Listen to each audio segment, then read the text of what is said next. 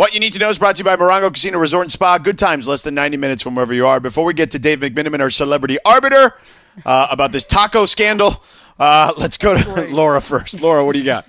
All right, I'm definitely looking forward to that because I really need to know that. Anyways, one of my favorite hip hop groups is reuniting. The Global Citizen announced today that the Fugees are going to reunite to celebrate their 25th anniversary of their second and final album, The Score, which came out in 1996. And they kick off the tour September 22nd, so like literally around the corner in New York. They did not disclose the location. And then the next show won't be available until November 2nd in Chicago. And then I, I'm going to try to get tickets to the LA one, which is November 12th at the Forum. And we talked about how amazing that place is to be in a concert. And they're going to be all, pretty much all around um, the US Atlanta, Washington, Newark, London, Paris, Miami, and Nigeria. So I can't Wow. wait for this. This is dope. That does sound fun. Now, Mm-hmm. I, I will. When is it? You said the forum? When was it? November 12th. Huh. All right, November 12th. I will. I Uh, have something on that thing. Hmm. you, you do? Really? I might, but I, don't might cancel why. it just for I that. think it's like Veterans Day. I don't know why that popped into my head, and I have no idea if that's actually right or not. it's but a Friday. There's a possibility I could have an NBA game that day. So I mean, that would kind of I would pref- I would like to be at that concert. Um, but if there's a reunion that you'd like to see, uh, the Fugees aside in this particular situation, Kap, which is a, a, a, a group you'd like to see reunite for a Oh concert? Oh, my tour? goodness, man! You know, you're asking, and I'm, I'm getting ready to see Pearl Jam next weekend, so they don't Oh, have to go. reunite. You know, and I've seen Dead and Company, and I'm going to see them up at the Hollywood Bowl in late October, so they don't need to reunite because they've they've just added pieces. That's a good question. What group do I want to see reunite? But I like this Fugees idea. Um, I liked it when Van Halen got back together, and then David Lee Roth forgot all the lyrics on stage, and I got over that real quick. So All right, Linz, is there a, a group you'd like to see reunite? Can they be dead? Yeah, sure. Why not? What the hell? Pink Floyd. it's impossible. Love to see them in concert. I mean, it'd be hard for them to reunite, but I mean, it doesn't matter. I It's just, know. You said it's our I asked rules. if they could be dead, No, no, no. It's our rules. We can do whatever the hell we want. But yeah, there you go. All right, great. That is what you need to know. Brought to you by Morongo Casino Resort and Spa. Good times, less than 90 minutes from wherever you are. All right, we have. I would say I don't know if I, it would escalate to the uh, to a scandal. Um, but we, we, we had a moment here, and we are bringing on our friend Dave McMenamin, who does a phenomenal job covering the Los Angeles Lakers and the NBA uh, for us here at ESPN, because you know he is one person who I know who has lived both in Cleveland and in LA for several for many years. Um, so we bring Dave McMenamin on. Dave, how are you? I'm well. Hey, what's going on, guys? I'm with All you. right. S- So so here's the deal. So we were talking about a story that Laura brought up about uh, you know some dude getting like a tattoo to some taco shop uh, for lifetime you know food at this particular restaurant. Free so we started. So we started talking about like what would you do to get free lifetime food? Blah blah blah. Is there a spot? Yada yada. So Lindsay brought up a spot that has street tacos in Cleveland. Uh, I don't want to, uh, you know, mess with the witness here. So Lindsay, I'll Wait, let you take yeah. it from there. Don't don't name it. What am I talking about? You probably know what I'm talking about, right? Wow. Uh, Lindsay, I don't. I mean, Ohio City burrito. We're not talking about that. Nope, not Ooh. Ohio City burrito. Oh, oh, I mean, Uh, are we Po- talking about popular a taco place by? Wait, by They- by uh, downtown. East They've one in Tremont. By East Fourth. Yes, yes. Yes. Uh, I've been there many times, I, but the the name's escaping me. Help me Barrio. out. Give me a clue. Yeah, Barrio. Barrio. Yeah, Barrio's good. Barrio's not Oh. like I wouldn't mutilate my body to eat it the rest of my life. I wouldn't either, but I just said that's my favorite. That's probably like my favorite place to go. Okay, to. N- now the reason we It was recoiled. like what- a mediocre taco, though. Oh, The comparison- Oh, there we go. Mediocre. yeah, there we are. Here we are. That's because because because here's the deal, Dave. places in my neighborhood in LA that's better than Barrio. Okay, thank you. That was our point. Yep. So when when Lindsay brought it up, Kaplan, Laura, and I were like, "Whoa, whoa, whoa, whoa! Time out! Like, let's take a twenty here. You know, two hands on the shoulders. Um, you know, like, you know, there's got to be a bunch of places here that would be better than that. Now, not to say, Lindsay, that you you can't like the place in Ohio, but that was the conversation we were having. So. You know, Lindsay said in a text, I believe, not to embarrass her, but I believe you have failed at that particular task. Yep. Thanks Well, a lot. I have Dave. another way to embarrass her too. Uh, well, I, I- I told you we were going to do this. So, uh, George, we really can't take her opinion on anything serious because this is a woman who has not seen The Godfather. Like I, anyone who's go, been through this much life, I'm not calling you old, Lindsay, but you are not like an infant. Yeah, you are. Anyone who's made it beyond uh, getting your permit to drive and has not seen The Godfather, like you haven't gone through life. You're you're still fully forming your cranium, and so start get a little more seasoned, get a little more worldly. Then we'll take your food opinion serious, uh, along with your uh, entertainment serious.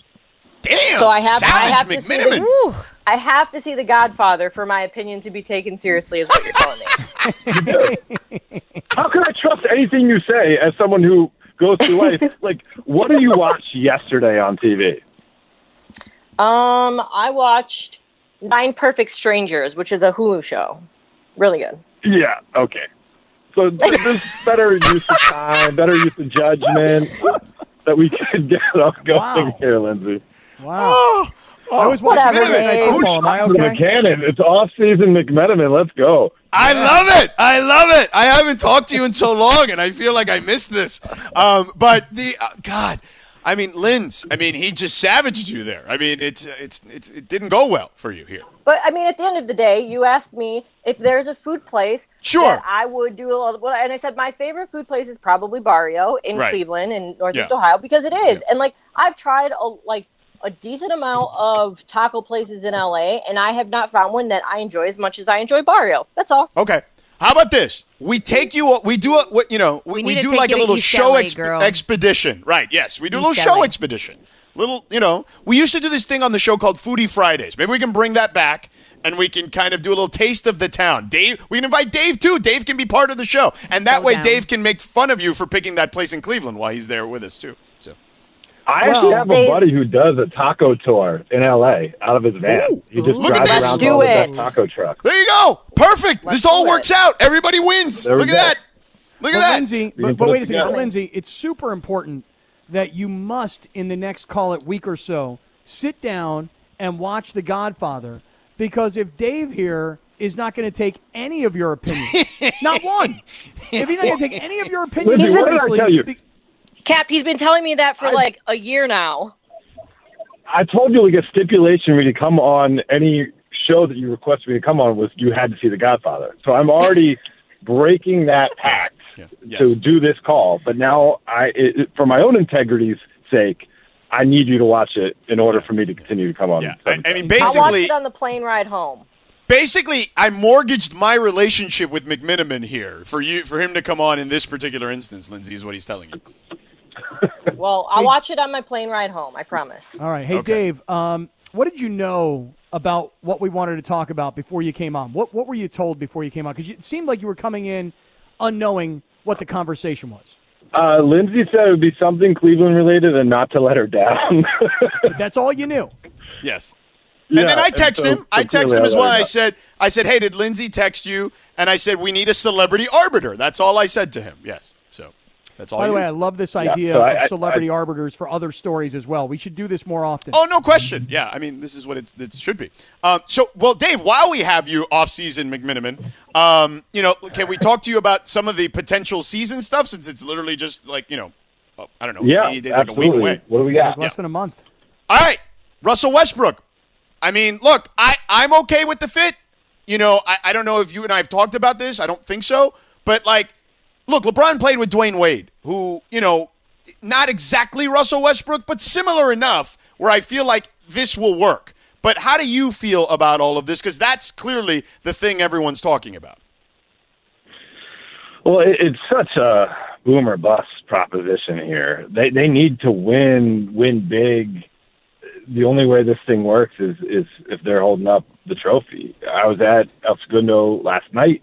They had a presentation for the new jersey sponsor, and the uh, you know the, the, they presented the new jersey to Bibigo, the the folks from the Korean cuisine company that that's sponsoring it, and it has number 18 on it because that's the 18th championship that they're trying to obtain as a franchise. And all of these guys together, I've had wonderful careers. Uh, can you have this much sacrifice from this many people in this short a time to make it happen? I don't know. It'd be unprecedented, but uh, you know, it's going to make it interesting. I think they are better than they were last year, so that's that's one positive thing to take from it. I also think there's going to be many ups and downs uh, before we get to April and, and it's really lock in time. Dave, you just said the most important word, I think, in all of this, and that is the word is sacrifice. Because when Russell Westbrook was first, when the announcements were happening, I remember my immediate reaction was, can he be a guy who doesn't have to be the center of his team? Who doesn't have to be the number one on his team? Can he, to use your word, sacrifice to be the three on this team? I think the best thing that the Lakers did was get a Carmelo Anthony, uh, get back a Dwight Howard, two guys that I think have proven they know how to sacrifice as a teammate. What do you say to all that? Yeah, I mean, listen, uh, Russell Westbrook, I think, has led the league in assists three seasons. Um, so he's someone who knows how to set up his teammates. But there are assists that are different than other assists. There are assists that are 18 dribbles and you're down to three on the shot clock and you have a bailout pass and you need that guy to make the shot to make you look good. Uh, we the Lakers want to avoid that. Frank Vogel says he wants them to be a fast breaking team. Ideally, they get steals and deflections uh, and long defensive rebounds and turn that into transition opportunities. And LeBron and Russell Westbrook remain uh, lethal in the open court with those opportunities. But a lot of the ways you create those scenarios is to have excellent wing defenders. And they sent out their two best ones this offseason, and Alex Caruso and Kentavious Caldwell Pope. Uh, and they've replaced them with guys who, on paper, are long in the tooth. Uh, so I, I'm not so sure that the theory will work, but they have all the motivation in the world to prove people like me wrong. And I'm not like even like I'm not like down on the Lakers. I think they are a contender. I think they are on the short list of teams that could win it all. I just I, I think there's a juggernaut in Brooklyn and I don't know if the team that they put together, should they reach the finals and play the Brooklyn Nets, has what it takes to beat that team. Yeah, it's going to be a fascinating experiment to see, and, and a lot I think will be on Anthony Davis's shoulders if that matchup actually uh, decides to come to existence. So, uh, Dave, we were going to we're going to take you up and uh, your buddy uh, on his taco tour taco stuff. Tour. We're going to make that happen. Okay. Smart. All right, Lindsay, I want a, a, full film critique sometime in the coming weeks. All right, there you go. Okay. All I'll right, do it. Sounds good. All right, off season McMenamin. See ya. Thanks, Dave. I'm with you, Dave. There he is. Take care. Dave McMenamin with us here. So we, we snuck in a little Lakers there for you. It's a great idea, yeah. George. Celebrity arbiters. Anytime we have an argument, a debate about something that we need somebody else's outside opinion on, mm-hmm. a celebrity arbiter, somebody to adjudicate. Very, very good idea. I'm in. Yeah, 100%. That's the way we handle this. All right, coming up next, do we have a preview of the NFC title game this weekend and why Tom Brady is arguably the luckiest person on earth? We'll get to that in just a moment. We all know breakfast is an important part of your day, but sometimes when you're traveling for business, you end up staying at a hotel that doesn't offer any. You know what happens? You grab a cup of coffee and skip the meal entirely. We've all been there. But if you book a room at La Quinta by Wyndham, you can enjoy their free bright side breakfast featuring delicious baked goods, fruit, eggs, yogurt, and waffles. And really, who doesn't want to start their day with a fresh hot waffle? Tonight, La Quinta, tomorrow, you shine. Book direct at lq.com. So it's interesting that this song played just now because I saw a tweet from rap.com this week that was trending. It was yesterday, I want to say. And it was about Drake, and you know Drake had the um, he broke the record, I guess, for streaming or whatever it is, and the rap dot rap dot raptv.com, pardon me, uh, tweeted out, "Is Drake in 2021 bigger than Michael Jackson at his peak?" And I mean, the responses are just insane. Like, it's. Basically it got ratioed in like as bad a way as I've seen in a while, where it's like 14,000 quote tweets and like thousands upon thousands, tens of thousands of responses. And here's the answer to that. and I like Drake. Okay, I, I you know I am not like anti Drake. I think Drake is good. Uh, I like his music. You're pro Um, Drake. I am. I am pro Drake, and Not I love him. At, I love his. I love his sports fandom, albeit sometimes a little flimsy beyond the Toronto Raptors. Um, I love that he's a sports fan. Okay. Um, and he's actually great at those Raptor games when I've been there. Like he's always really accessible and, and fun to talk to. But there will never be anything bigger in music, in my opinion, than Michael Jackson because it's just a different time. Okay, like Michael Jackson. Okay, let me just explain this to you. Okay, was did a a a concert at the Super Bowl where he flew from under the stage, jumped up as sparks are flying everywhere, and stood there for several minutes before he uttered a syllable and was being applauded to a standing ovation. Like I have never seen anything like it and will never see anything like it ever again. Um and and he he put pop music on the map. Um, pop standing for popular music. So yeah, as good as Drake is, and as many records he's broken streaming, and I get, I know that streaming is important right now. I get it, but you just you don't have an understanding of history if you don't if you don't know what Michael Jackson was. Not only at that stage, but just the entirety of his career. You know, this isn't Drake growing up on some Disney TV show and then popping up and becoming a star. Michael Jackson was literally churning out hits when he was a toddler, basically. Like that, we we there's a different level of watching him grow up, and you know, albeit not always uh, easy, you know, to watch things happen with him for a number of reasons. But I'm specifically talking and compartmentalizing the music aspect of this. So get out of here as I sound like the old man telling people to get off their Nice. lawn. Um, It's nice to hear you sound old. Get out of here, raptv.com, Yeah. with your nonsense about Drake and comparing him to Michael Jackson at his peak. Oh, you sound like such an old man, which is good for me because now I can sound really young. Oh, Drake is a much bigger star right now than Michael Jackson ever was. Oh, But you I'm don't so believe it. young. You don't No, but believe I'm just being young. I'm being millennial. I'm being cool. And by the way, it was uh, Nickelodeon. Sorry, not Disney. Yeah. Okay. Well, look, here's the thing. Um, I guess today there are so many ways to quantify the data. So we didn't have this back when Michael Jackson was at his height. I remember being like a little kid and being in a department store, and I can see the off the wall LP, the album, uh, in plastic, and Michael standing there with the big fro and the and the uh, the tuxedo, and thinking that's the coolest album cover ever.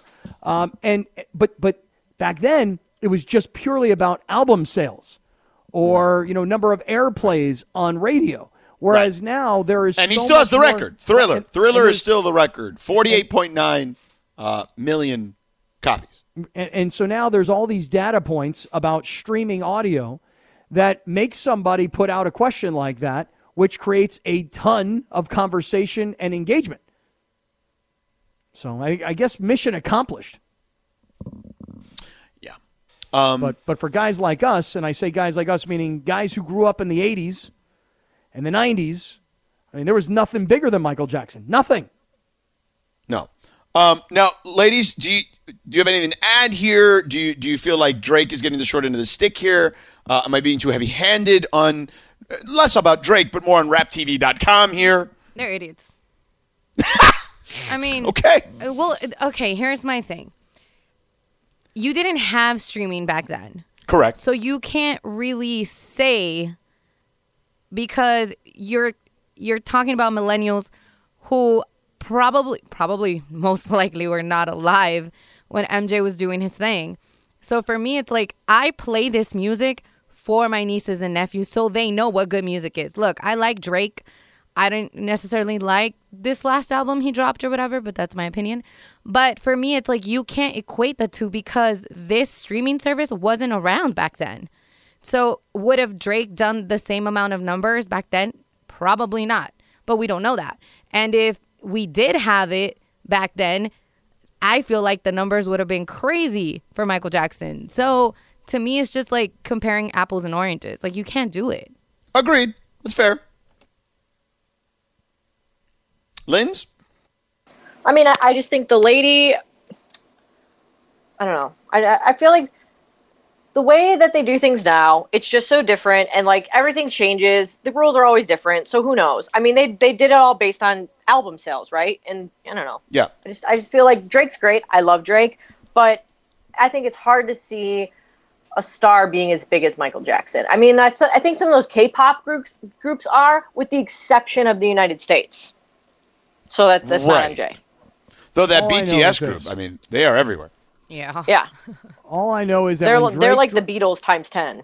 they are. Yeah. Oh man, they're Oh, huge. yeah. BTS. Yeah. Yeah, that's Huge. crazy. Women like faint when Dude, they see them and stuff. I, will never forget. I, there was a concert um, when they when they first like got on the scene outside. It was it wasn't even at Staples. It was the Microsoft. Okay, this is when they were first, and it was like the insanity that was going on. And then obviously the next year it was at Staples, and it was insane down there in the plaza at LA Live. Like insane. Hmm. Well, all I can tell you guys is this: when Drake drops an album now, everybody gets it on their handheld device. They Back do, in the yes. day, when Michael Jackson dropped an album, we would go stand in line at the Tower Records, Yep. you know, on Sunset because you were like, I got to go into the record store today to get And this new Michael right. Jackson album. Yeah. Right? I mean, that's cassette, old school yeah. right there. I mean, there there is no Tower Records on Sunset. There are no record stores anymore. I used to go to the mall and walk into the record store and I'd flip through all the records. What do I want today? What do I want to get? What do I want to take home? Put on my record player. You could preview them. Right. Remember, like the little Yeah. booths where Yeah. you could go preview Yeah. them? That was awesome. Yeah, yeah, exactly. Um, all right, so listen, real quick on the preview of this week's NFC title game, basically. Uh, week three, I know, but I think Rams Bucks. I think they're the two best teams in in the sport right now today. Now, it doesn't mean the Chiefs won't be in that conversation, but right now the Chiefs' defense doesn't look so hot. Uh, I, Kaplan, are you with me that this could that this is likely or perhaps a a potential NFC title matchup right here? Yeah, I mean, I think it's it's what everybody, and I say everybody. Let me rephrase that. I- it- It's what many people thought at the beginning of the season. We're only two weeks in. This will be week three. That that this could be a, an NFC Championship game type of matchup, and we're getting it in week three. Um, Tampa Bay, and we've talked about this, returned all 22 starters and the greatest quarterback of all time. Um, a guy who shows up in a locker room and says, Follow me. And everybody says, Okay, whatever you say, I'll do it. Tell me what to eat, I'll eat it. Tell me what to do during the week, I'll do it. Um, so you've got the, the Rams now hosting Tom Brady and the Buccaneers in a week three NFC championship game caliber preview. And what a great opportunity it is, George, for Matthew Stafford to stick it to guys like myself, guys who have a doubter's attitude. Like you've played so well for so long statistically in a bad team, but now you're on a good team, so prove it. Like you got to go to the Super Bowl because they've been to the Super Bowl and they lost the Super Bowl, but they upgraded the quarterback position. So therefore, what's next? Win it.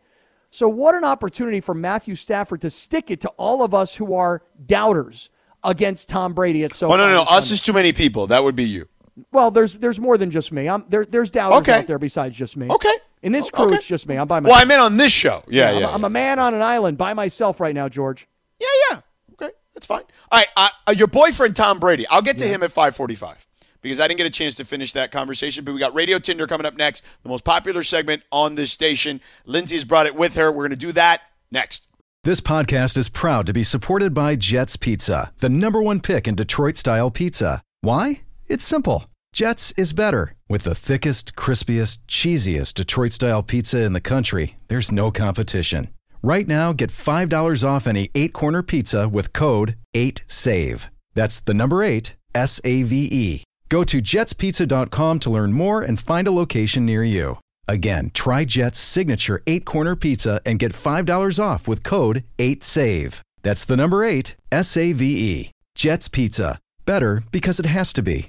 Hi, it's Mike Greenberg letting you know ESPN Bet is ready to take you through all the biggest sports moments this spring. The official sportsbook of ESPN has exclusive offers and markets from Scott Van Pelt, Stephen A. Smith, and me, plus many more. From the playoff intensity to finally getting out to the ballpark, there's no better time for sports fans. Sign up today. New users get a bet reset up to $1,000 in bonus bets if your first bet doesn't win. Download ESPN Bet today. What a play! Must be 21 plus and present in select states. Gambling problem? Call 1 800 Gambler. Terms and conditions apply. See app for details. All right, Linz, let it rip. All All right, guys. So, a proud mom, as she's described, uh, desperate for a second child, gave birth to an e baby this week. Uh, the 33 year old woman was dismayed when she discovered how much private fertility clinics cost, and for a moment, she thought that she was going to have to abandon her plans of having a second child. But then she discovered the Just a Baby app, which she used to order some sperm. Then she turned to eBay to order an insemination kit before learning how to use it with YouTube tutorials. Uh, the woman conceived on the first try and later gave birth to baby Eden and described her as a miracle and a real internet baby. The way the woman conceived this baby, creepy to you. Swipe left or swipe right. Um, I, I'm going to swipe right, and I know you know it's not the traditional way, but who am I to tell a woman how to do? Again, I said this earlier. You do what you want with your body, right? When I when I said the stuff about the tattoos, this applies here. She wants a baby. She has to take an unconventional route. So be it. Do your thing. If as long as she's a good mom, that's all that matters to me. So swiping right. I'm going to swipe left. And I'm going to say that my first reaction to this is yeah, it is a little creepy. You know, like there are lots of ways to make babies. There's the traditional way, and then there's the, the you know, there's the laboratory way. And by the way, that's cool. I mean, that's fine. I mean, listen, lots of people want to have kids and, you know, for whatever reason they can't and they go to a fertility doctor and they they find a way to make it. So that's that's cool, but the notion of finding somebody's sperm on the internet, having it delivered to you, and then you yourself actually having to inseminate, and then the baby actually being born. I mean, I, I don't know. Just on first thought here, it is just a little creepy to me. A little bit. I mean, when you go to those fertility clinics, and I, I know this because I, I, I know I have a friend who's actually done this. You basically go in there and it's like a catalog. You know what I'm saying? So how is this any different? Well, I know it's it's true, George. I have a friend of mine, and they had a baby, and they they used a fertility doctor, and the baby actually was born deaf. And the next time they had a baby, they there were all kinds of uh, you know laboratory things that were being done to ensure that this baby would not be. Um, so yeah, I mean, there's there's a lot of things that get done today in fertility. I'm no expert, as you can probably tell by the way I'm talking, but the notion of somebody ordering sperm on the internet and then receiving it at their home and then putting it into a turkey baster and then somehow doing this to yourself, I don't know, man. Just on first thought, it kind of just seems like a little creepy. How about Laura? Let's let's get a lady's perspective here instead of two dudes. Um, I'm for it. Swiping right, right? Because for me, like like Sedano said, I'm no one to tell a woman what to do with her body and how she wants to conceive. And those fertility clinics are insane. Or a surrogate is in, like it's Very so expensive. crazy. It's so expensive. So I mean, she found a cheaper way. My only reservation is how much background information do you have on the donor? That's Right. my only thing. That's the only kind of Right. reservation that I have. But other than that, like, Yeah. do you boo? Because we're talking about DNA and things of that nature, of course. I would be a donor all day long to this. Um, the thing is, I've already had a vasectomy because after my fourth kid, I was like, "That's it, I'm done." So I can donate, but of course, I'm shooting blanks. So I do I do nobody any good at this point. All right then. Uh, next, TMI, TMI. yeah, TMI. Um, all right, next one here. So, a Boba Fett special is set to hit Disney Plus on November 12th in honor of Disney Plus Day, which I didn't know that that was like a thing, but I guess I guess it is, and I'm excited about it. The special is going to focus on the origins and legacy of the legendary bounty hunter from the Star Wars universe. So, since I'm still new to the show and I don't know how what all of your feelings are about the Star Wars universe, are you guys looking forward to the new Boba Fett series? Swipe left or swipe right? I, I'm going to swipe right because Kaplan doesn't know anything about Star Wars. So I'm going to. Oh, come on. No, wait a He second. admits I got something to say here. So go ahead. All right, so I'm going to swipe right. Um, I I love the current Disney Plus um, Star Wars feature. The Mandalorian? like yeah, the Mandalorian. I I. I, I didn't. I didn't know what to call it. Like, what would you classify? Just like a show, right? Or like Yeah, it's like, just like a, a a series, series, yeah. a series, a Yeah. series. That's the word I was looking for. So I, I love the Mandalorian. Uh, I have not finished the last season though, um, just because time has been crazy. But I I, do, I saw the first It's season in so like good. four days. Couple, yeah, and then Oh, the second one I haven't ending seen is yet. so good. I but I would I, I would totally watch uh, the Boba Fett one too. Sure. So George is right. I'm going to have to swipe left here. This does nothing for me at all. Um, I haven't watched The Mandalorian. I've been shamed over and over again for not. I'm also a person that really is not into Star Wars at all. My ex brother in law used to be one of these guys that would have like an R2D2 thing in his house, like a full blown, like real R2D2 in his house. And I'm like, are you like, grow up? Will you please already? So I'm like the worst person to ask when it comes to Star Wars. Now, is Boba Fett a character in The Mandalorian or does Boba have Yes. his own deal? He is a character in all of the Star Wars movies. He's it's like a Correct. spin-off. Really? And is he in Star Wars 1, the original? Yes. Okay, what? I, I don't know who he is in Star Well, Wars. I mean, He's the Star bounty Wars. hunter. Yeah, he's the bounty hunter, right? Yeah. He, he looks like a colorful stormtrooper. That's like the best way to describe him. Right. He's like gray, in like a gray, like metal looking suit. All right. I mean, the original Just- one? Oh my God! Yes, I don't. I the can't. The ones remember 'em. that yes, th- yeah, the ones with Luke Skywalker. Yes. Yeah, Chewbacca, Han Solo. Like I know Yes. those guys. I don't know Boba Fett, man. He he works for uh for Jabba the Hutt. Oh, well, I'm unfamiliar with his work. Well, All right. All right. Well, there you go. So Dog next, the bounty hunter. That's a different guy. I know him. Yeah, Oh, that guy. Oh, jeez. All right. all right. Go next, so it please. Was only, it was only this year that Lane Kiffin joined Instagram when his son created his account for him. Although the account exists, he has only posted one time, and that post came this past week. He encouraged the students in Oxford to get out to the games and have Van Hot Hemingway, Vaught Hemingway Stadium rocking, however you say it. At the real Lane Kiffin has 10.5 thousand followers. However, he only follows one person. That person is Arch Manning. He's the only person in the entire world that Lane Kiffin follows on Instagram. Do you guys think that Lane Kiffin would be ever be able to recruit Arch Manning to come and play for him? Swipe left or swipe right? Uh, I would like to add that he now follows two people. Uh, he follows Ooh, someone update, called breaking news. Matt Corral, number two, um, which is his current quarterback at. Uh, Well, at, yeah, uh, I mean, at, I, at Ole Miss. I feel Yes. a little slighted if that if I were him. Yes, yes, yes, yes. Who, by the way, is very good. The quarterback at Ole Miss is very good. Um, so, what was the question again? Do you think that Lane Kiffin would ever be able to? Because I feel like it's like this is like a recruiting move, right? Do you think he'd be able Yes. to ever recruit him to play for him? Uh, yeah, yeah. I think it's smart. Look, coaches have gotten really smart at using social media. Like the the younger ones, right? Like Elaine Kiffin, Mario Cristobal, et cetera, et cetera, et cetera. Uh, Luke Fickell, yada yada, right? Like a lot of these guys who are younger know how to do it, and it helps them. I don't think there's any question about it. You know, now granted, winning helps more, but I also think you need to have that in your arsenal. Is what I would say. I will uh, swipe right on this one and say that I think that Lane Kiffin can recruit Arch Manning. Now, look, you know, Grandpa played it at, at Ole Miss, and Uncle Eli played at Ole Miss, and um, Lane Kiffin has a resume of guys that he's tutored and coached at his, especially in his USC days, that have gone on to to NFL stardom. So, I just don't think it's far fetched to think that Lane Kiffin can get this young kid to come to Ole Miss. I think it's part of the kid's DNA. So, But I, I'm isn't putting he? it past Isn't him. he like? Isn't he like really, really highly regarded as far as like you know, however many stars he is? Like he's a very highly thought of prospect. Uh, what you know, college what a recruit. Uh huh. So you'd think that he would go to a bigger school, right? Well, but I mean, Eli Manning had the same opportunity. He could have gone anywhere, but he decided to go to Ole Miss just like Dad did. Oh, yeah, that's a good point. I mean, I, guess I can see that keeping it in the family. Yeah, yeah, you're right. But, but but the thing is, is that you know a lot of times kids, especially nowadays, don't want to live in their mother or father's shadow. So they want to go do their own thing. So they want to go make their own moves. It's like Peyton Manning. He could have gone to Ole Miss, but instead he chose to go to Tennessee. Um, lots of kids do this. You know, I don't want to go where my dad went. His name is already there, and he was a star, and I'm gonna have to live up to him. I played college football with Tony Dorsett's son, Anthony Dorsett, and let me tell you something.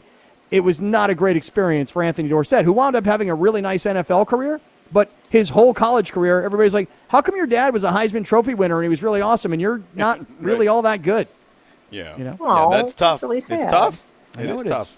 It's not easy for sure. All right. Uh, that is Radio Tinder each and every day at 5.30. Coming up next, I'm going to tell you why Tom Brady's one of the luckiest you-know-whats in sports history. Okay? I'll explain that coming up as he's going to face the Rams this weekend. Stick around. 710 ESPN. Please don't. Not this one. Not don't this do it for this Yes, one. no, no. Yeah, this is not one of those songs. Just the way it is, really. Yeah, that's the way it is. Is not one of those uh-uh songs. You know who uh, the original singer, or at least the one that I associate this song with? Tupac. Not Tupac. No, not Tupac. Tupac, all eyes on me. Tupac, all eyes on me. No, I I hear laugh this song, like I hear the introduction. And I think of Bruce Hornsby in the Range. Anybody else with me on that, or is everybody like, no, you're just old? Absolutely and- No, of course, that's the original. Yeah. No idea who you're talking about. I don't have any idea who you're talking about. Yeah, no. No. Pac for me. 100%. Pack. Pack. Two Pack Tupac. to you. Pac. Pack. Pac. That's the way we say it in Ohio. Tupac. Ay, ay, ay, Mason. See that, Mason? People in trying to- Ohio don't talk like that, by the well, way. I'm trying to help him No, out. that's here. more of a Chicago thing. Yeah. trying to help my man Steve Mason out a little bit. You know, he's a 56 year old white guy. You know, cut him a little bit of a break. You know. No, that's someone who I thought would get that. I really did. I mean, no. Sorry, Mace. I love you, but no. I Not can't give you. No. Not happening for you. Uh-uh. All right. Maybe he'll. Maybe next time he'll he'll talk about like Dr. Dre. Oh, wow. Wow. Wow. Wow. Subtle shot. Not really subtle. Wow. wow. Wow. Uh, all right. Let me uh, l- let me get to you. You're going to get offended by this, Kaplan, because I Oh, know no. you're T- Tom Brady's your boyfriend and all this stuff. true. So. Um, so I would venture to say that Tom Brady is arguably one of the luckiest dudes on earth. Okay, and in sports at least and it's not because of anything that happens off the field, okay? Because I know that's where people will immediately go. However, on the field, if you think about his career, okay, he he wasn't even the guy at Michigan for very long. Like he was usurped by Drew Henson, okay? Gets drafted in the sixth round. We know the whole shebang, right? He gets in a game because Mo Lewis knocked out uh, Drew, Bledsoe, right. and and we and and kind of went from being a game manager early in his career to eventually being a, a good quarterback. Um, he got the time and the continuity and what we talked about earlier, which was the stability, right, in the organization to take the reins and yada yada yada yada. Um, but what he also has been lucky with is the competition he has faced on a regular basis, and I say that in this regard if you look at the time Tom Brady was in the AFC East, the AFC East at one point, at least when I was young, was a really competitive division. And it was garbaggio, okay? Like garbage in the time that New England was running roughshod there. The Jets, I mean, the Jets have basically always been a disaster outside of two years with Rex Ryan.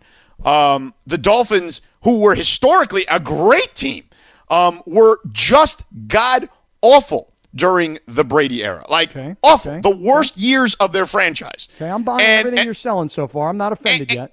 and the Bills also, who were like Super Bowl caliber, like the, right before. Brady, Yeah. just got really terrible too. Mm-hmm. So he got to play six games a year every year against three awful teams. Okay. Now, later in his career, he leaves to Tampa Bay. And yes, we talk about Tampa Bay and this great roster and Bruce Arians and all that.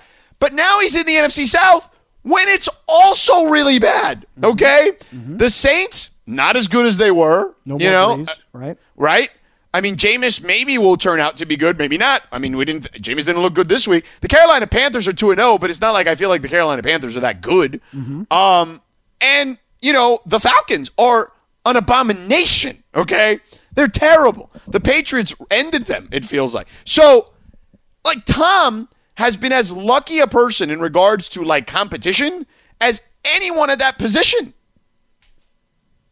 Okay, so let's let me let me just say this, George. Your point at the beginning is that back in the day, pre Tom Brady with the Patriots, the Patriots were really the bad team of the AFC East because Miami had Dan Marino and Buffalo had uh, you know, Thurman Thomas and Bruce Smith and Jim Kelly and that whole crew that went to four Super Bowls and Marv Levy, and uh, and the Jets at one point had like Boomer Esiason, uh, Bill Parcells coached the Jets at one point. For point. a little So- while, while Right. Keyshawn was there, yeah, Right. yeah. So so your point about the AFC East being weak throughout Tom Brady's career, th- that's fair. I'll buy that all day. As for the NFC South, he shows up last year. Drew Brees, little did we know at the time, was in the final year of his Washed. career with with New Orleans. washed, completely washed. Well, you know, you say that, but they were still a playoff team. And Dude, he hadn't thrown a ball down the down the field like 30 yards in like All- three years. all, like, come all on. fair, all fair.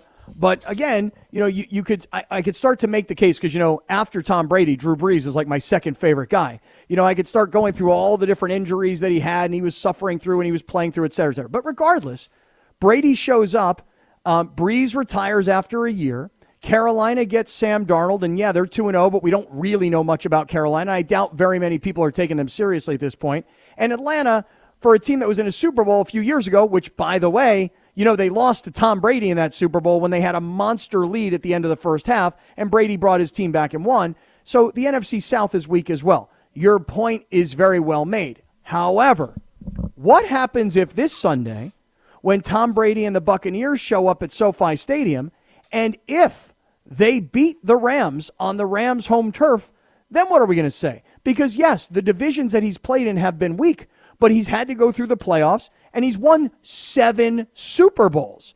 So your But but he's well won made. seven Super Bowls because he's also done it off the back of a terrible division. The divisions were bad, so the Patriots were able to win their division practically every year. Yes. they were they were able to gain some form of home field advantage pretty much all the time. Not all the Yeah. time. I have to go back and look and see what years they did and didn't.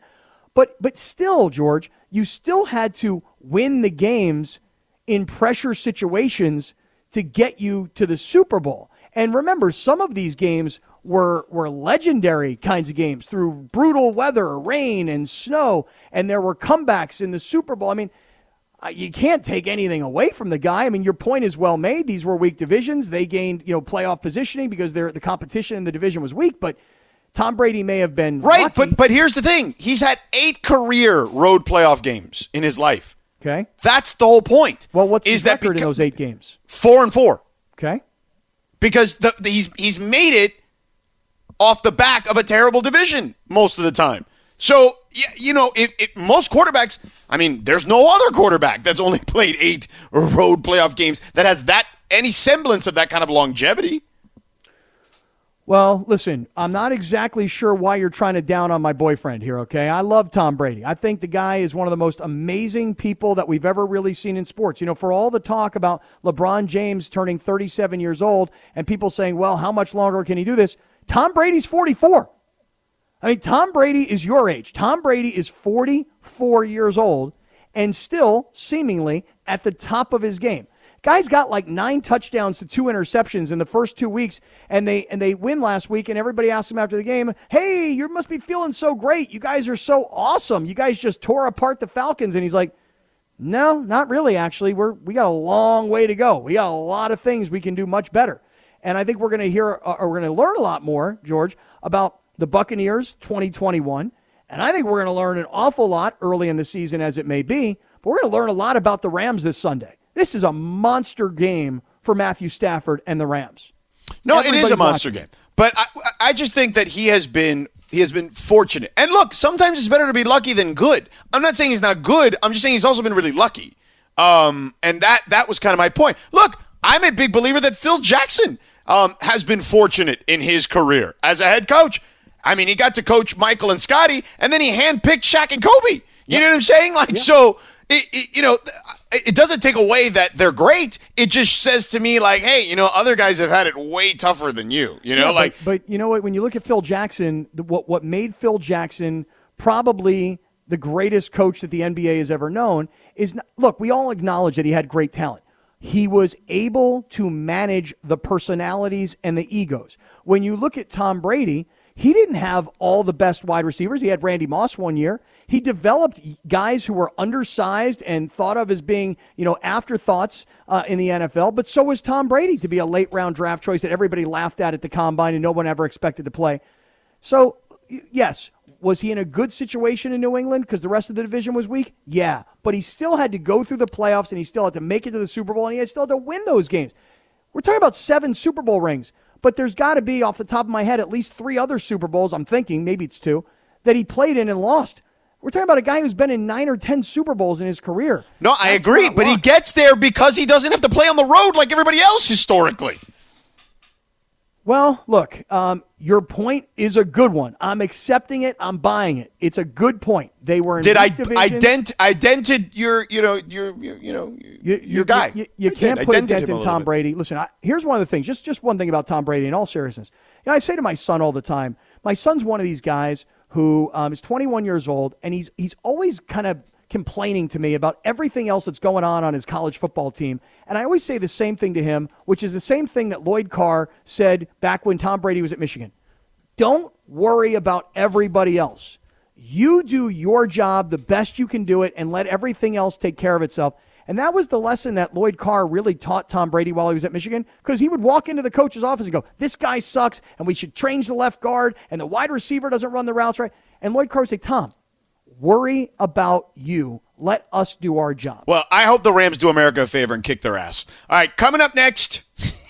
Wait, wait, listen, George, by the way, I'm with you on that. That would be amazing because it would make the Rams nationally very well respected and people would take them really seriously. And you talk about putting a chink in the armor of Tom Brady, that's what a Rams win would do. All right, coming up next, the Dodgers? Really? At the top of a list of hatred? I don't know how to feel about this. We'll get to that coming up in a second, plus what you need to know